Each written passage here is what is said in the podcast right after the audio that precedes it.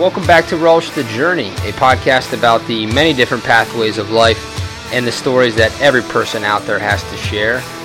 My name is Miles Biggs, and I am your host. And my guest today is a blast from my past, Mr. Matthew Pfeiffer. Matt, thanks for joining me. This is going to be fun.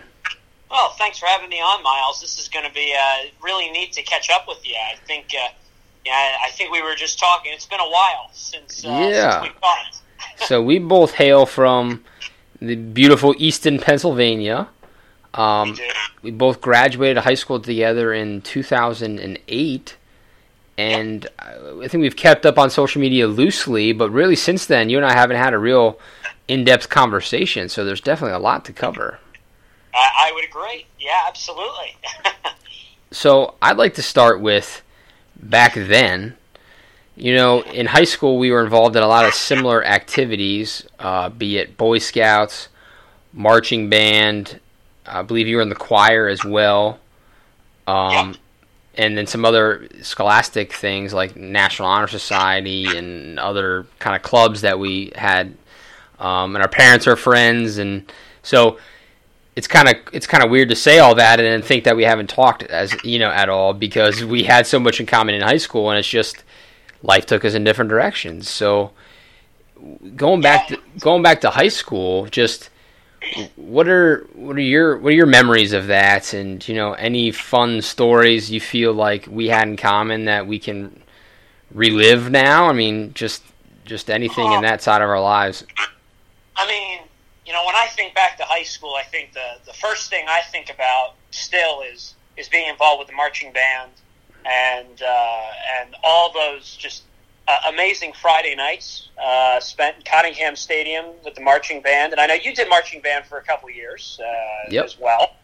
And uh, so, I mean, I think I think you remember those are those are my favorite memories from high school. That and the Thanksgiving Day game, um, which I have talked to people about every every place I have gone. I have spoken highly about the Thanksgiving Day game and the tradition in Easton around Turkey Day, and just the fact that it is the de facto homecoming, and that you have a high school football game where seventeen thousand or more people show up, and every time I tell people about it, they are stunned to hear it, and they just love hearing that story and uh, about those going and, and being in the marching band for those games, and just just what the atmosphere is like. So, I mean, I think those are the things that I think of the most yet uh, when I think back to high school, and uh, you know, I mean, it was you know, and those are the things that I know. You know, you and I both had that experience, and, and building the the wood pile uh, for the bonfire. Uh, Yeah. Um, just such an amazing time. So much fun with that. And um, actually, I was thinking tonight too, and, and I know this isn't something that you were involved in, but tomorrow night is the Freddie Awards, and I, I did do the musical for four years. Oh, yeah. And senior year, uh, we performed in the Freddie Awards, which was kind of cool. Which I actually believe was also the year that uh, Rosie O'Donnell's film company did that uh, documentary about the Freddies, or it was a documentary in which at least Rosie O'Donnell, I believe, was the narrator. Oh, Um, really? It just happened to be the one that we were in. Yeah, that's cool i didn't know that yeah So, um, but yeah, so I mean, I have a lot of good memories of high school and and uh, you know, and of those those times there, and, and I still keep up with some people there. You know, I have to admit, you know, I haven't necessarily kept up with with everybody, but uh, but you know, I try to as much as I can. And uh, you know, and I, I try to get back to Easton when I can. Uh, in fact, I was actually up there this past weekend for something. So uh, it's uh, yeah, I mean, a lot, a lot of special memories. I don't know. Are there any memories that you have of that of that time? I actually hated high school so Yeah. I, I, I might be odd that way i mean i can look back now and there are moments i enjoy like you talked about like I, we might be the only high school in the country that lets the seniors out of school for a week to pile wood up higher than the building and then light it on fire. You know, all be all in the name of football. You know, Right.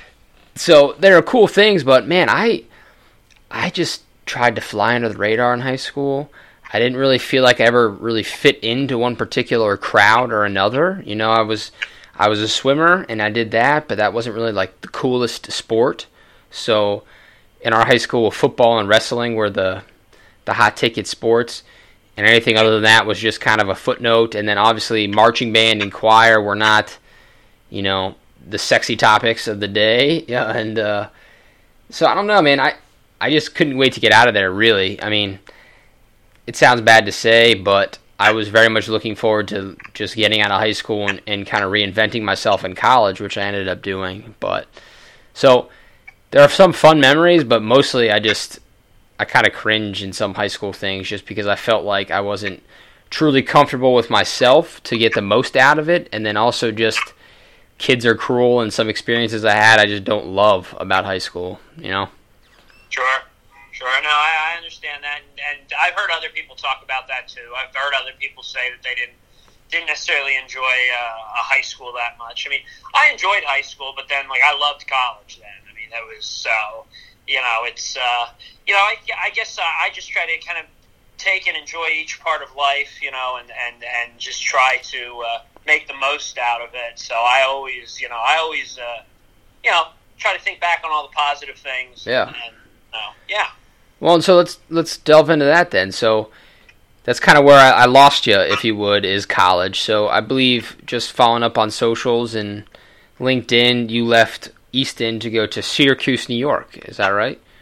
That's right, Syracuse University. Go Orange. so yeah, so what was you say? You know, college was great for you. What was your college experience like? What did you get into, and and just start there? Uh, I loved college. So yeah, I um, so I chose, I decided to go to Syracuse University because they have the best broadcast journalism program in the country. And uh, that was something I was very interested in. And uh, the Newhouse School there is fantastic. You don't hear the sirens in the background, do you? Oh, I do, but that's all part of the, the beauty of it. Is this is not a uh, professional studio? it is what it is. It's, it's part of living in Washington D.C. down the street from the fire department. Oh yeah. And, and there they go. but um, no, but college was great. Um, uh, so I chose to go to Syracuse, and uh, I showed up early to Syracuse because I was in the marching band at Syracuse. So we had band camp.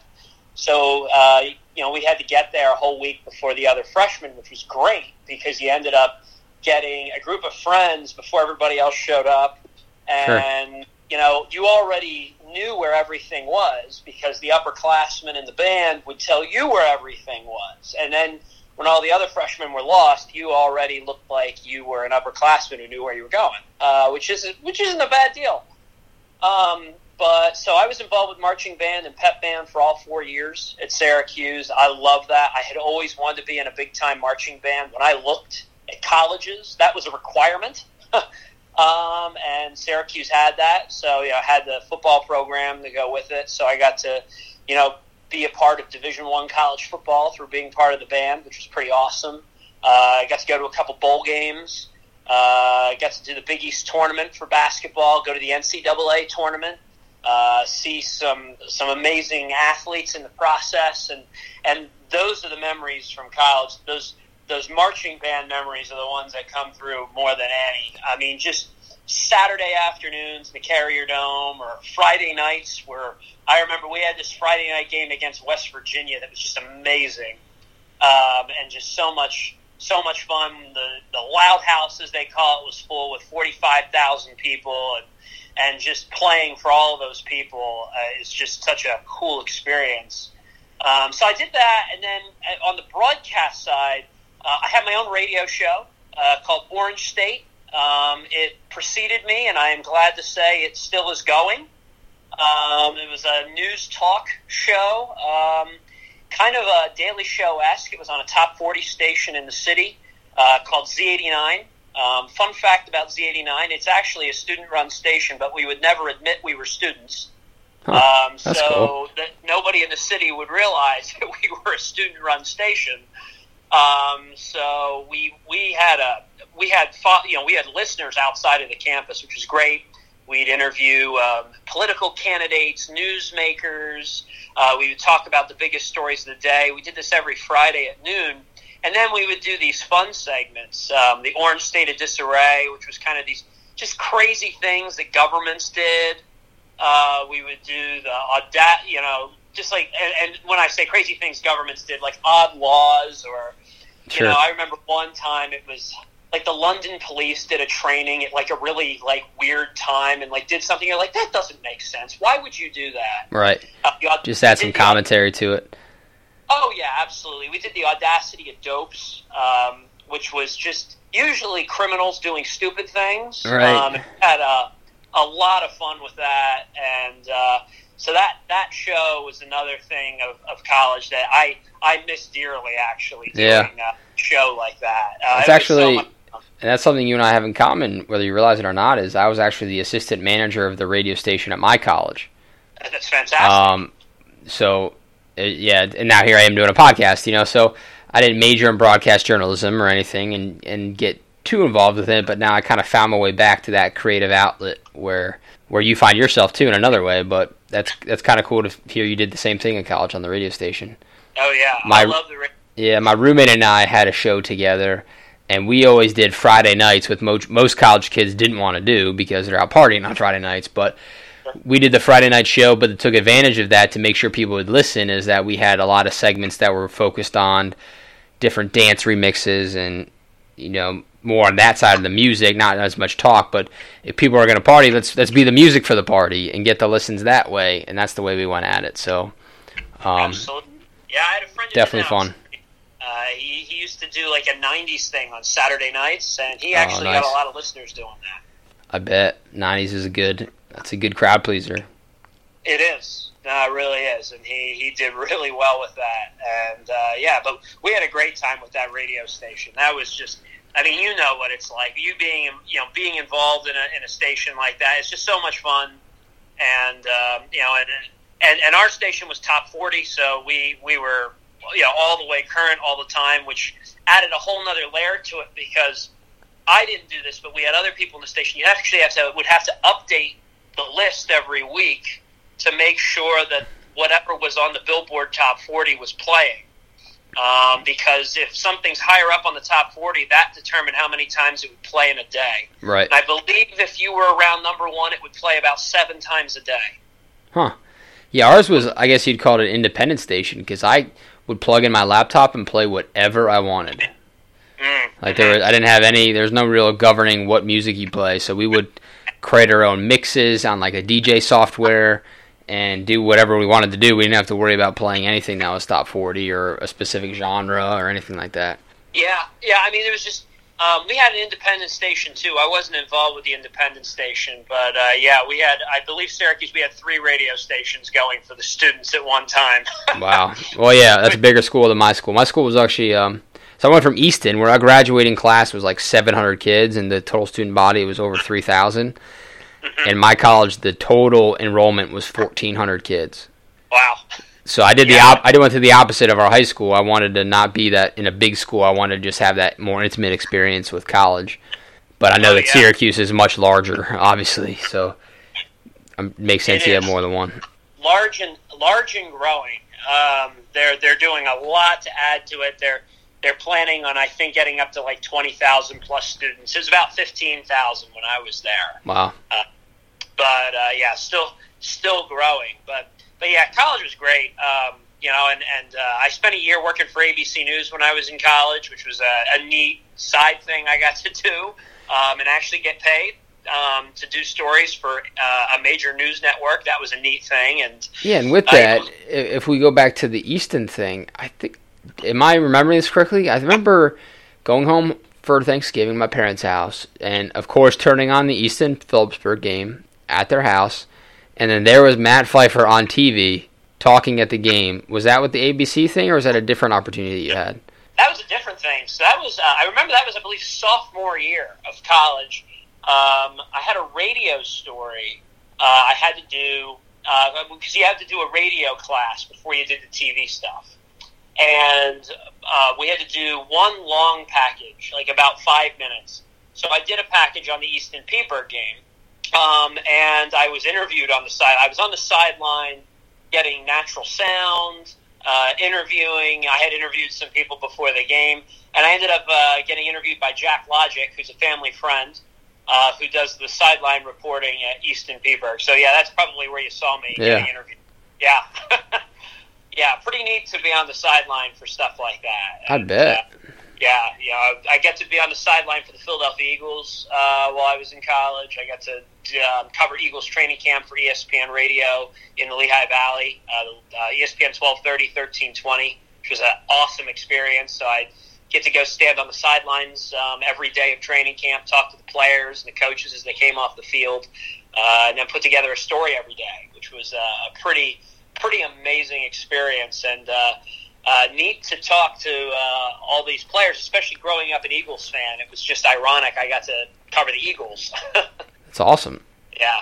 Um, so yeah, it was a it was a, a, a, a neat time, uh, and and made a lot of great friends. Uh, I mean, just people who I still talk to to this day, and and you know, especially from the band. Uh, I you know from the band and and a couple people from the radio show. Those are the two groups of people who I I still talk to the most probably overall actually. And and in fact a lot of my band friends ended up down in Washington D.C. ironically enough. So uh, I keep up with them because awesome. I see them about every week multiple times a week yeah so, that's great. So and, and when you were in college uh, you know you you now you did the radio station. Did you swim or anything like that in college then? Yeah I did. I swam all four years so I was like you talk about when you went to college and the band had that hookup where you were there a week early and things like that. It was the same thing for swimming. You know, and our coach went as far as putting all the freshman swimmers, we all lived on the same floor of the same dorm. So you walk out left to right of your dorm room and there's your teammates. And so going to practice, we're all right there. Just you went it as a unit as the, as the freshman class, and then everybody had each other's backs. So I did swimming, and then I ended up joining a fraternity uh, my freshman year and got involved in Greek life. Uh, did a lot of leadership positions there. Ended up being president of the fraternity my senior year. Um, did the radio station. You know, I worked on campus for the college magazine, writing press releases and taking photos and doing stuff for the website of the college and the magazine of the college, and then just student senate and you know, the radio station, all sorts of things that on a, on a small campus, you got to make a big name for yourself, you know, doing a whole bunch of things. So definitely made the most of it. It was a lot of fun. That's great. You say you you you uh, took pictures. Are you a photographer? Do you like to do pictures a lot? Or um, you know? I, yeah, I would say I like to do pictures. I wouldn't call myself a photographer. Uh, I know enough to be dangerous. Uh, I've taken a couple of photography classes online just to just to know a little bit about what I'm doing behind the scenes, but I, I'm not an expert by any means. But in my job now, I came up through the marketing side of the company I work for, so I did a lot of you know art direction and would run photo shoots where there's an actual professional taking the photos. So it helped to know what it is I was talking about and how to give them proper direction to get the product that our company needed. You know, so it all kind of fed into itself. Nice, nice. That's great. Yeah. So ABC, and then where do you? I mean, you have such a storied LinkedIn profile. I don't want to read the whole thing. I have it up in front of me, but I know that after ABC, you went on from there and to where you are now. I, I think your journey professionally is really interesting, and I'm curious about that and how you landed yeah. where you landed and what you learned along the way. Sure. Yeah. So um, you know, so I did ABC when I was in college, and then I ended up back at the radio station because um, uh, Disney shut down the ABC News on Campus program. uh, but uh, so I got an extra year out of out of the radio station then um, in my my senior year, which was fantastic and loved every minute of it. And then after college, I ended up at NBC um, with and working in Thirty Rock, and uh, that's always kind of a neat thing because um, the way I just describe it to people is I ask people, "Have you seen the show Thirty Rock?" And I don't know, have you seen Thirty Rock? I have, yes. Yeah, so you know Kenneth the Page, right? Yeah, so that that's what I did. So I was I was a real life Kenneth. that's um, funny. And, um, yeah, so they that's a, a first job out of college thing, and, and I'll tell you what, I'm going to be honest with you. I wrote the cover letter in 20 minutes. I said, well, I will throw in my name and see how this goes. And uh, I ended up getting hired uh, by NBC, um, which was an amazing opportunity. Uh, so you know, being a page is unique. Uh, you get to do, uh, you get to touch on a lot of different things in the company there. So they uh, set you up so that you apply as if they're jobs for about three month pieces of time in different parts of the company, and you have one year, and then you have to leave the page program. So you do a mix of things. So like you do the tours of the studios. You know, if, if you go to if you ever go to a studio tour, those are all pages doing that. Um, and it's paid. I should add, it is paid. Um, important important factor when living in New York City. Yeah, I Um, bet. yeah, and then I did. Uh, I worked for MSNBC for a bit uh, for um, Steve Kornacki, and before that was Chris Hayes on their uh, Sunday, Saturday, and Sunday morning shows. Uh, so I did a lot of research uh, for the topics they were going to discuss. It was kind of like a Sunday, Saturday, Sunday morning roundtable show, and then I would run the teleprompter um, on Saturdays and Sundays, which was uh, neat. I'd be in the control room, and, uh, and then I uh, ended up with uh, Mad Money with Jim Cramer at CNBC, and that was an interesting one too. I I was in the control room, the person bringing up all the stock charts. I would have to double check and make sure we didn't talk about a stock uh, that we either weren't supposed to because there were rules on that, on what stocks you can talk about. Because if something is worth too little, you could actually move it so much that it would be uh, you run into some legal issues. Wow. so there's actually limits on what you could talk about. If we talked about a stock once a week, we couldn't talk about it again. So you had to plan around what CEO you were going to have on and things like that. But then I also got to buy all the props and then return a lot of the props. Huh. We were talking about a company. That's a story you'd probably enjoy. I I remember very specifically we were talking about I believe post cereals.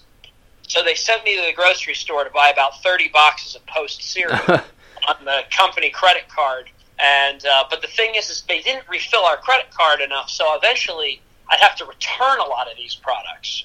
Now, can you return 30 boxes of cereal? I don't know, but I do know you can return 26 boxes of post cereal. yeah, that's hilarious.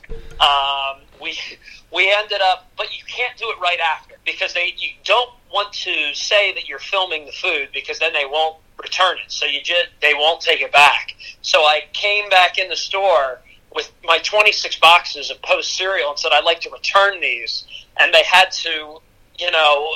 Go through and scan each of these boxes while some woman behind me was going, That's ridiculous. Who buys that much cereal? Um, That's funny. she know- Is Oh, that. New York? That was actually in New Jersey. CNBC is across the river, across the George Washington Bridge in Fort Lee, uh, Okay. New Jersey. Um, so I'm just picturing actually- a thick New York accent for that woman yelling about the cereal.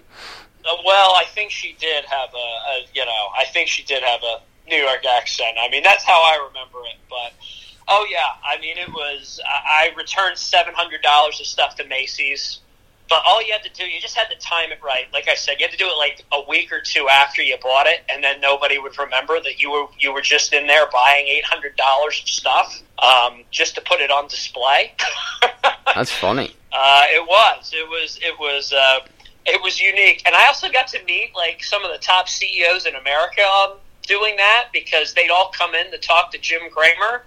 So I'd randomly get to meet like the CEO of Krispy Kreme or SAP or um, uh, Athena Health, and the reason I remember him is because he's one of the Bushes. He's a cousin of George W. Bush. Um, and I just get to talk to these guys who were, you know, CEOs of Fortune 500 companies, which was kind of uh, kind of neat uh, Yeah, it's Uh, amazing. experience. Oh yeah, Especially at the time, you're probably what 24, 25. Oh yeah, I was like 23, 24 years Yeah. old, and uh, and and what was interesting is sometimes, admittedly, these guys would be a little nervous because they're used to talking to a boardroom, not talking to Yeah. a television, you know, camera with Lord knows how many people, you know, a million people could be watching on the other end. Right.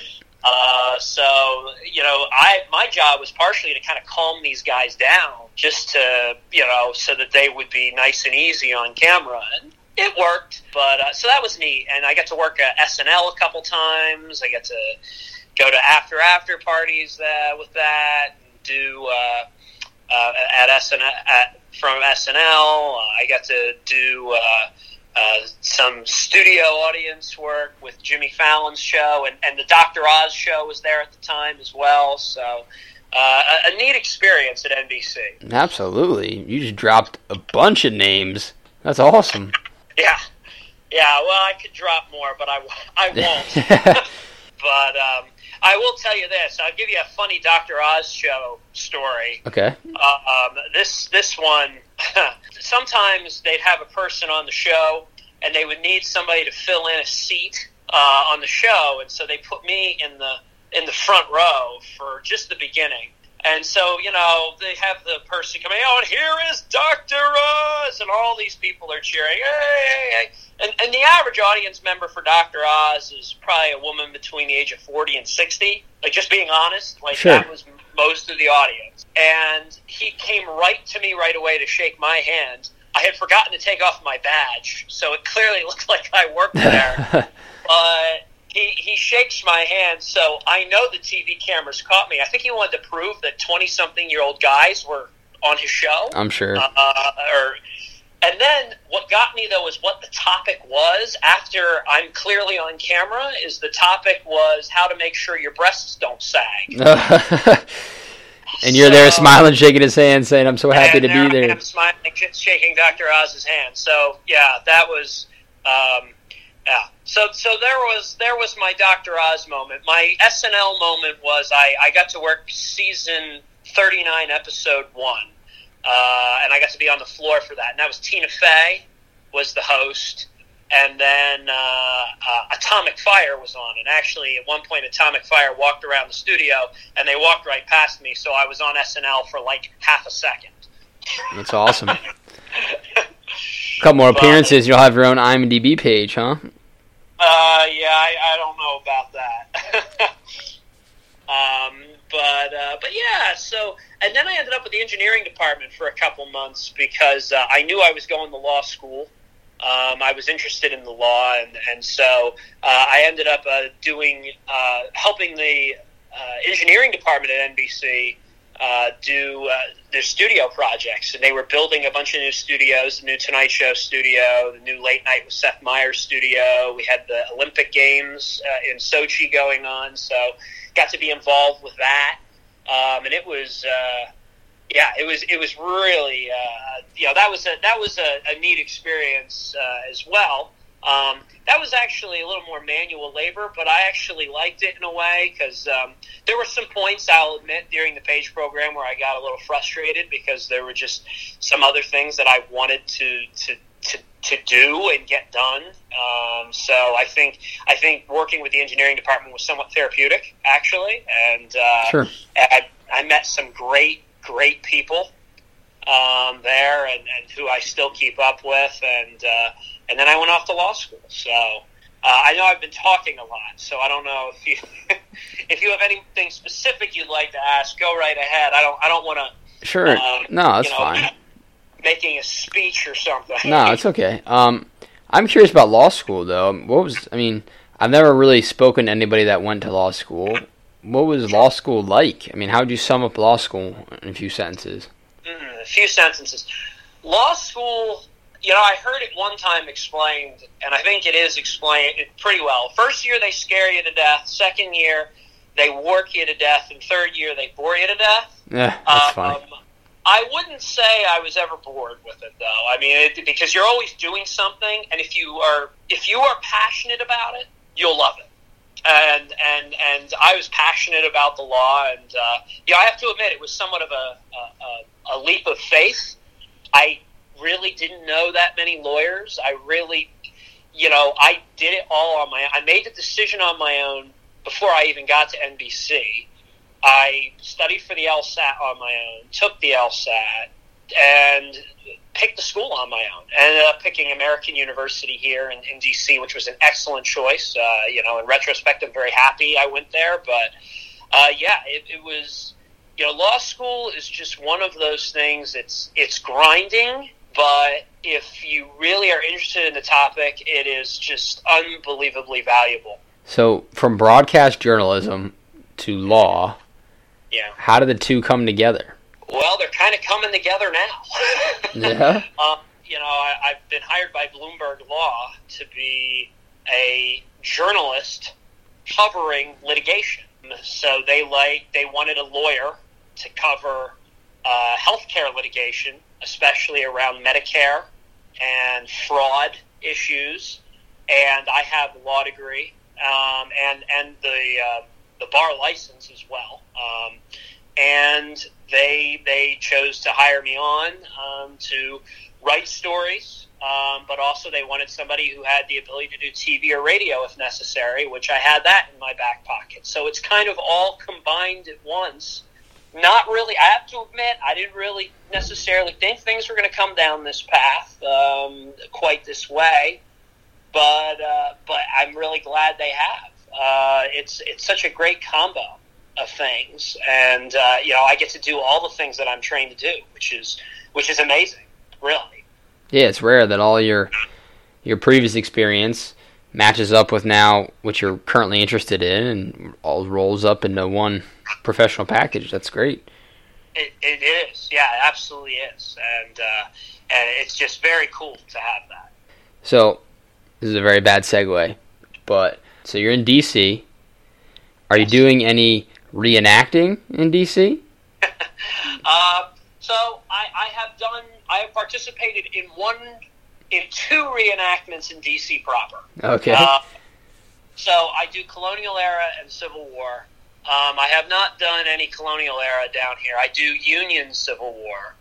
Um, so I participated in the 150th anniversary commemoration of, of Lincoln's assassination at Ford's Theater, um, which was an interesting experience. So what they did is they had they wanted people dressed in period attire. So I had my my Union uniform. Uh, they wanted us um, to kind of hang out on the street and talk to people as they were coming by, and then they had uh, a sh- they had a commemoration show there that night. I have to admit, I don't know what was in the show because I couldn't go in. I had to stand outside. Sure. but uh, Colin Powell was there. There were a couple, you know, a lot of DC big wigs and, and politicians were there. Um, and uh, but at the end of the night, we all had candles, and uh, and we were we were holding candles and. Uh, uh, around the time that the assassination had happened and when he would be taken, when on the anniversary of Lincoln being taken across the street to the house across the street where he died the next morning. And then there were a couple of actors that were portraying different people, um, you know, and, and kind of saying like, "Oh, I saw a man jump down from the balcony," and, and it was it was done very well, I have to say, and and done tastefully as well, which because obviously you're dealing with a very dark moment in American history. So Right.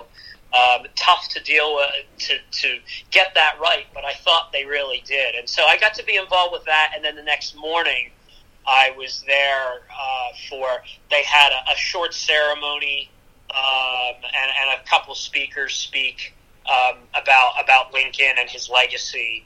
Um, which was very neat. And then the other one I did is um, a, a couple weeks after that, about a month or so after that, they did the 150th anniversary of the Grand uh, Review, which was the big parade that the Union Army did down Pennsylvania Avenue after the uh, war ended. So I got to uh, participate in that.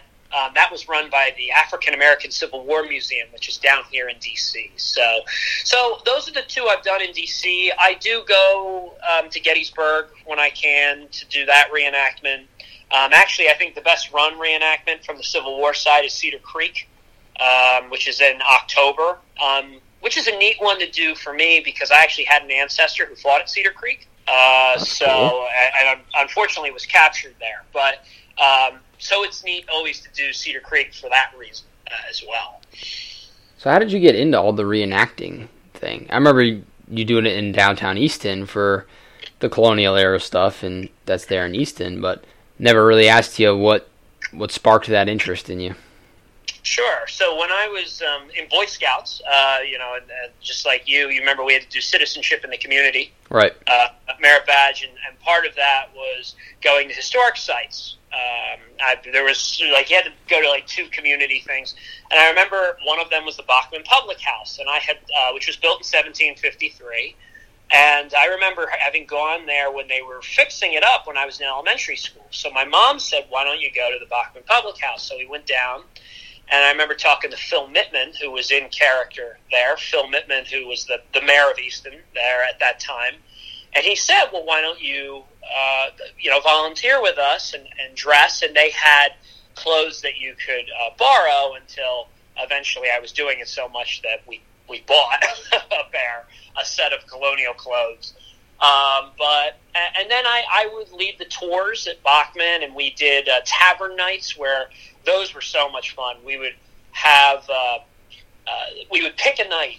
Uh, we would say, you know, it's you know April of 1775, or it's July of 1776, or we would pick a time period and we would just go based on what you knew, and we would start talking about the war effort or you know what was happening in Easton at that time, and, and just start talking to the guests who were there having a meal, and um, which was neat. And then uh, I kept doing it through college when I would come home uh, at the summer. In the summers, I would do Heritage Day, uh, which is in July, and, and uh, I was involved in a, a Treaty of Easton um, little pageant that they would do every year with that. And uh, but I started meeting the Civil War unit um, that came every year, and uh, they eventually said, "Oh, why don't you come to the Civil War stuff?" And uh, I said, "All right." You know, so um, after college, I, I went and bought a uniform, bought uh, a re- a reproduction 1853 Enfield rifle. Um, and uh, went out and I started doing some Civil War reenacting too. And my mother does that stuff too. She's a big history buff, so she does the colonial and the Civil War uh, stuff as well. I've never met anybody else that's done that before, so it's just cool to hear your side of it. Oh yeah, it's uh, it's a cool hobby. It's an expensive hobby, but it's a it's a cool one. yeah. So what does it mean when you say you bought a pair of colonial clothes? I mean, how expensive is a pair of colonial clothes? So the first colonial set I bought when I was a kid, we didn't go too we didn't go too expensive because we knew I was going to grow out of them. But uh, so that was a couple hundred bucks. That's probably like 150 to 200 total. But uh, when I was in college, I had a gentleman's like a gentleman's outfit that would have been roughly like 1775 1776 made. Yeah. And i had friends who have a business who make the clothing. And uh, that cost about $700 oh my goodness. Uh, the whole thing yeah and uh, the civil war uniform was about 200 for all the basic stuff but then i needed an extra uh, I needed a different jacket because the unit I portray uh, wore jackets with longer uh, that that went farther down, closer to the knees.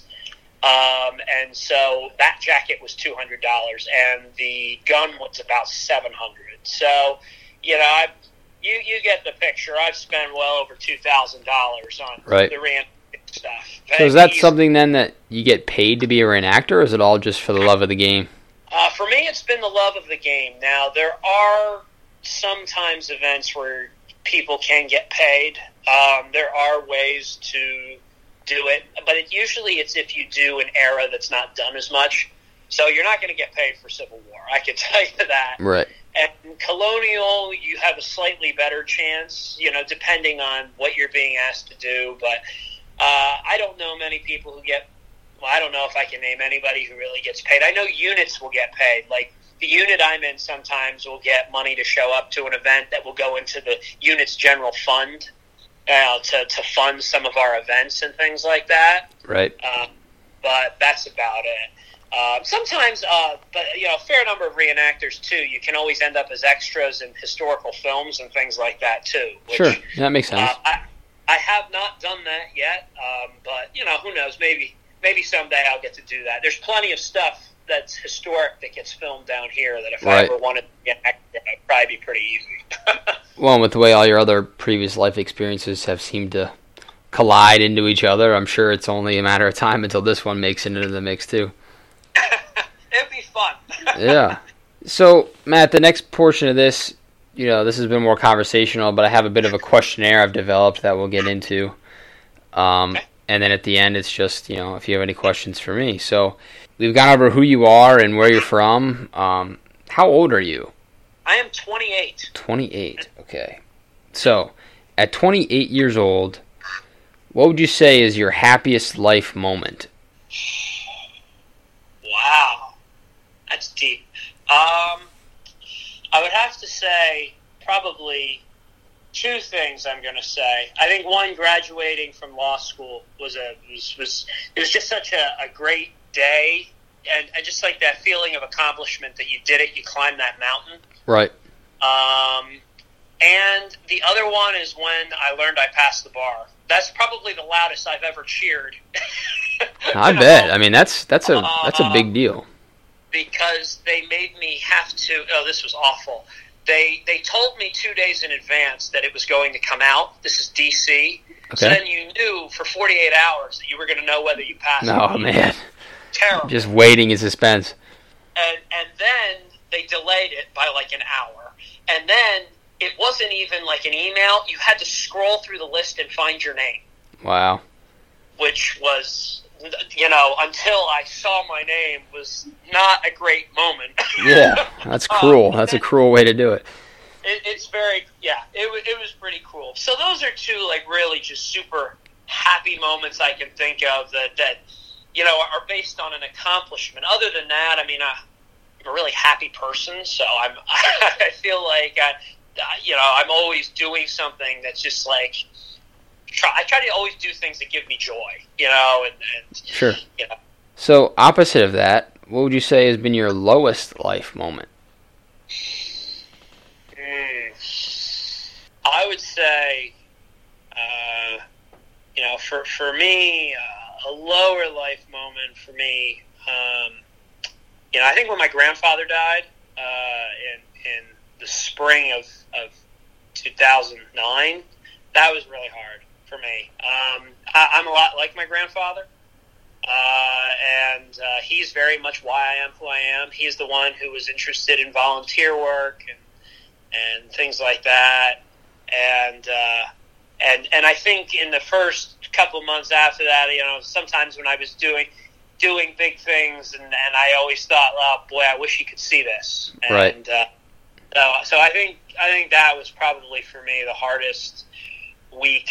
Um, you know, seeing seeing him, you know, when you knew you knew things were not going to end well was that that probably very easily is the worst. Yeah.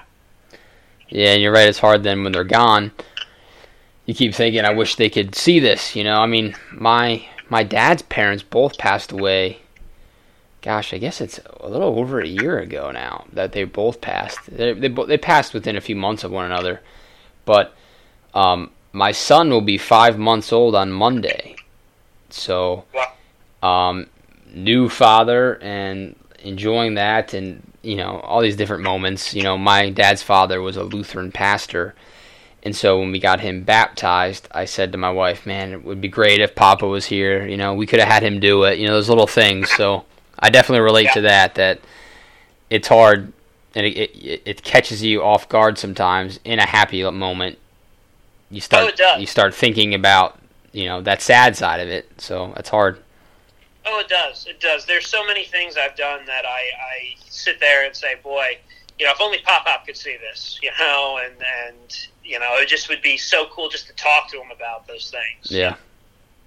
What if? And for me, I don't know about you, but it's when you step back and think about life in general, it's I just hope one day, as morbid as this sounds, one day when I'm gone, right, that somebody says, "I wish Miles was here for this," you know, because that's right. the true definition I think of, you know, of of status in this life is that when you're absent from something, people still wish that your presence was there, and if you can do that, then you've made a good impact on things.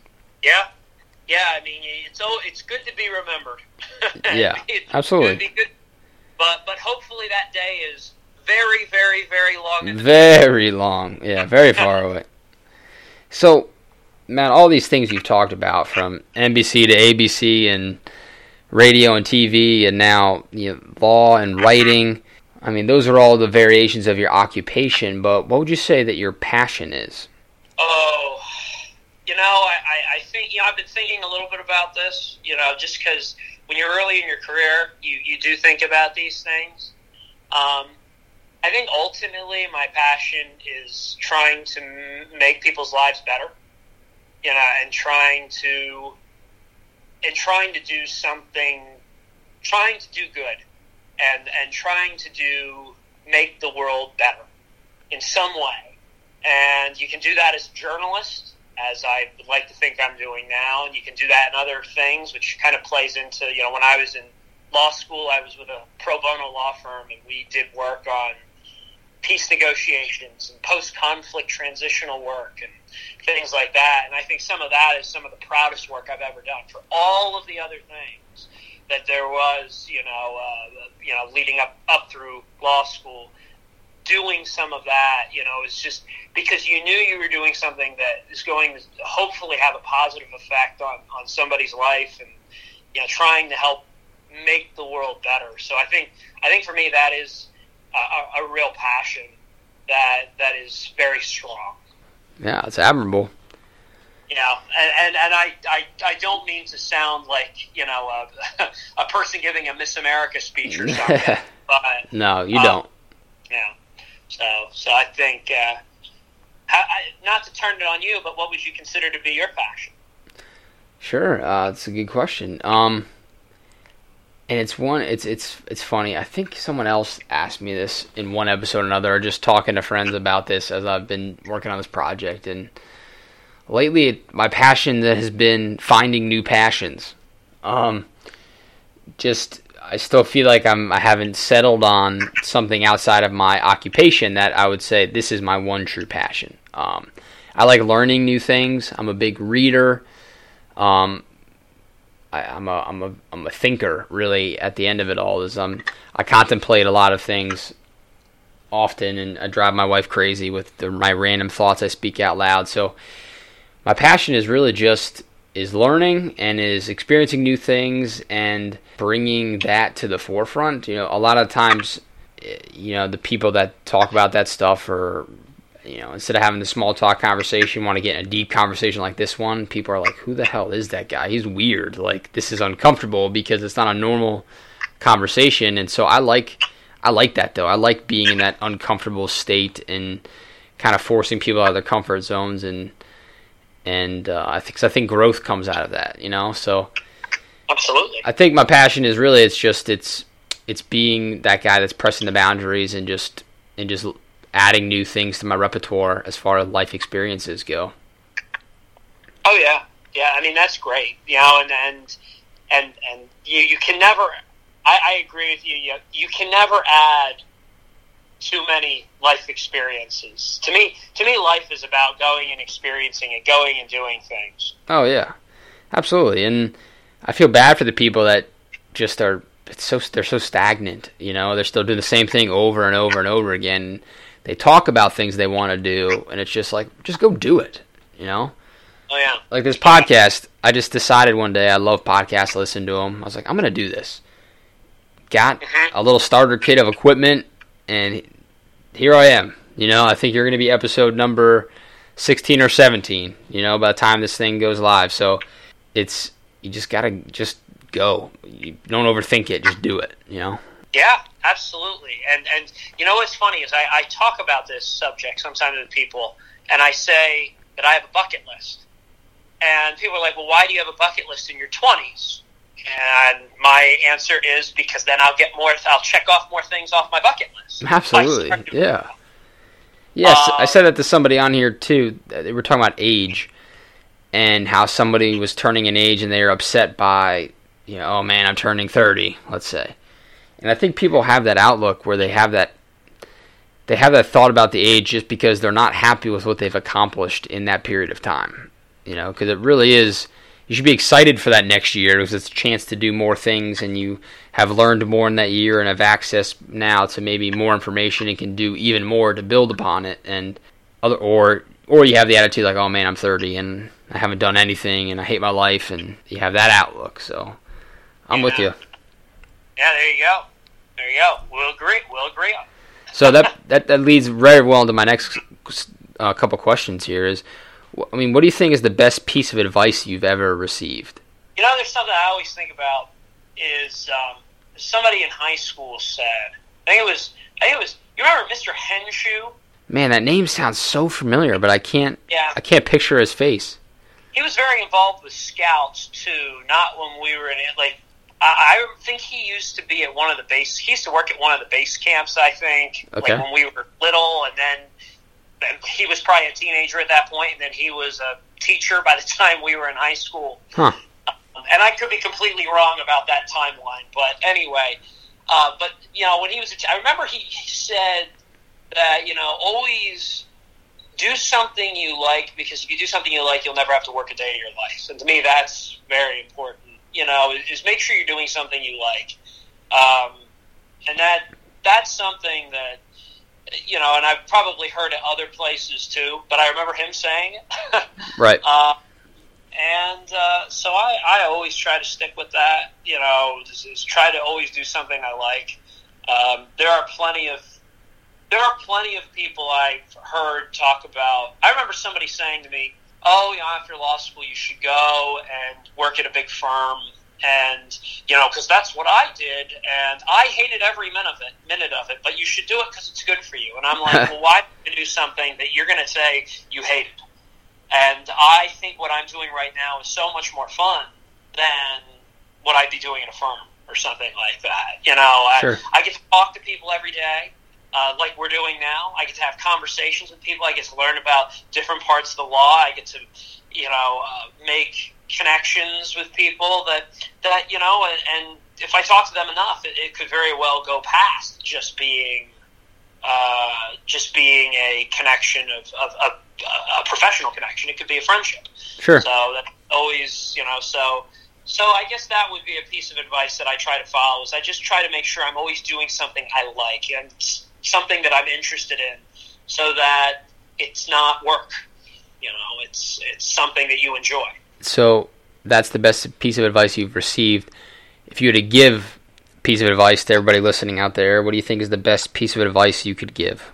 I would say, if I'm going to give a piece of advice, is to follow your passions and never give up on your dreams you know, and and that's something I'm so big on, so big on, um, because I think a lot of people when high school ends or college ends, uh, I think sometimes people think it's going to be too hard and they just give up. They give up on their dreams. They or, or you know, there's too many obstacles or this or that. And my thing is, is that means it's time to kick in and, and go for it and aim high. You know, I really do believe in that. You know, aim for the stars and you might land on the moon. Always aim as high as you can go because you'll go far. And always, you know, whatever that dream is, and, and it, you know, obviously people talk about professional things. It doesn't have to be professional. It could be, you know, whatever it might be. It might be a family thing. It might be, uh, uh, you know, traveling you know, the world thing, or you know, could be you know whatever, you know, uh, you know, skydiving. I don't know. Uh, it's just I think people need to make sure that if you have a dream of something you want to do, go try to make it happen, and and don't just give up on it because it seems too hard. Absolutely, I I believe in that wholeheartedly, and um, I had a staff meeting this morning at work. I lead every week, and actually brought in one of my son's books. It's the Dr. Seuss book, Oh, the Places You'll Go. And I use it to make an example because in the middle of the book, he talks about being stuck in the waiting place, you know, where you're just waiting. Everybody's just waiting, waiting for this to happen or that to happen. And it's easy to get stuck in that where there's so much going on and you're just waiting for someone else to fix it or waiting for it to get better instead of digging in like you're talking about and making it better and just taking that step, and that's that's huge. It's a huge thing to do in life and everything. And it's amazing if you take chances. What what'll happen? And I should add to that that sometimes the best things are the things you don't expect either. Oh, for sure. Some, some of the best thing, honestly, a lot of the best things that have ever happened to me are things that came completely out of left field. they weren't expected. It wasn't something that was on my radar even a couple months before they happened. They just happened, and they ended up being amazing. Right and I'm sure they happened because you put yourself out there and in whatever else you were doing at that time. If you hadn't yep. taken that step, it wouldn't that door wouldn't have opened. So it all feeds into itself. Absolutely, absolutely. So my last question is really more of a statement. I'd like you to describe your life in three words. Gee, three words. Hmm. Exciting, uh, passionate, and surprising. And I'd love to explain those a little bit, but yeah, well, that's that was what I was going to say. So please do. Okay, exciting because I think the things I do, I always try to do exciting things, interesting things. I try to go places and, and get those experiences. Kind of what we were just talking about. I have right. my bucket. Sure. I have my list of things that I go and do, um, and I find them exciting. Now, maybe somebody else would think some of the things on my list are kind of dull, but you know, that's fine. I, I like them and I think they're exciting. So, you know, I, I do, you know, between my reenactments and my traveling and, you know, uh, going to, uh, you know, uh, different events that, that I've always wanted to participate in or, or doing the band when I was in college, things like that. You know, I, I think all those things were exciting. Passionate because all the things that I choose to do, uh, I, I'm passionate about. Just very, you know, I, I want to be, you know, I, if I get involved in something, I, I really throw myself all the way in, whether it's my work or a hobby.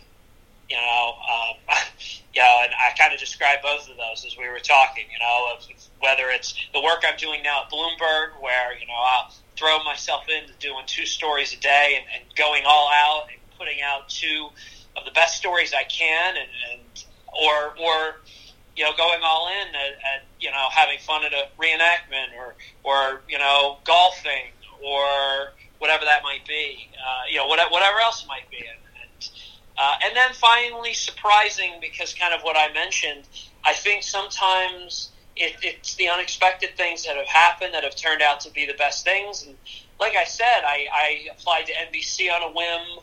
I probably for the ABC News job that I had in college um, didn't have. I didn't know if I really expected to get that one either, or things like that. So I think, there, but there have always been also when I've gone to places, there have just been these like surprises around the corner that turned out to be these wonderful things that are the things that you end up remembering the most, right? And so I think there's there's that too. There's always nice to have an element of surprise in your life where you can surprise yourself with with what happens or what you end up getting involved with or, or you know things like that. Absolutely, keeps it interesting. It does. I said that was my last question, so it's my last question for you. But the next question, truly last question, is just whether or not you have any questions for me. Well, um, let me ask you. Uh, you know, uh, I, know you just mentioned that I believe tomorrow is, is what your your son's five month anniversary. What has that experience been like of becoming a becoming a new father and and and taking that huge step in life? What what has that been like? Oh man, it's it's hard to put into words, really. I mean, there's so many different moments within the process of parent becoming a parent. You know, from the moment you find out that you are going to become a parent to the whole pregnancy, and then you know delivery, and then afterwards, it's it's really it's remarkable, and it's it's it's stressful and you know anxiety ridden and full of happiness and joy, and it's it's almost every bit of human emotion you can think of rolled up into one experience. So it's it's hard to really put into a sentence, but I've loved it so far. I mean, it's he's five months old and it's flown by so quick. It's crazy. It makes you just hate the day your you know your parents said one day you'll understand when you're older. You know, it's like damn it. I think that day's here. I think I get it now. You know everything they were talking about. So I just look forward to. You know, I know you're an Eagle Scout, and so is I. So I, I look forward to doing scouts again and doing swimming again or baseball or you know whatever he wants to do just being able to relive those moments of my childhood that i love so much um, with him now. Yeah it's great. But that kind of you also kind of answered because i was going to ask that has it changed your outlook on life? But i think you kind of just answered that some. Yeah it absolutely has. I mean not that i was a, i don't think i was a selfish person but it, it really removes all possibility of selfishness where on a day to day basis, it's not about just you anymore or about me and my wife anymore. It's, you know, it's very much revolves around his schedule. Sure. Life definitely changes, but it's it's for the better. I, I believe that is for the better. That's fantastic. Well, congratulations, uh, of course, to, to you and your wife. Thank and, you. And that, that's just absolutely wonderful, and, and glad glad that's uh, been a rewarding experience. Well, I, it's been great talking to you, and I appreciate you taking the time to catch up and and and being a being a willing participant on this project of mine. So I look forward to putting it out there with the world and seeing what other people pick up from it. Little nuggets of wisdom you have to offer. Oh well, thanks, and it was great to be on. And uh, yeah, so uh, and now uh, I will keep you in mind for any future story I might work on. Now. Yeah, I owe you one. okay. And that'll do it for another episode of Relish the Journey. Thank you to everyone out there listening. Be sure to follow Relish the Journey on social media. I'm on Facebook, Twitter, and Instagram at RTJ Podcast. Let me know what you think of each episode using hashtag RTJ Podcast. And if you'd like to email me directly to get on the show or to give me ideas for future questions to ask my guests, you can email me at myles.rtjpodcast at gmail.com. And that's Myles with a Y. Until next time, I hope you all relish the journey.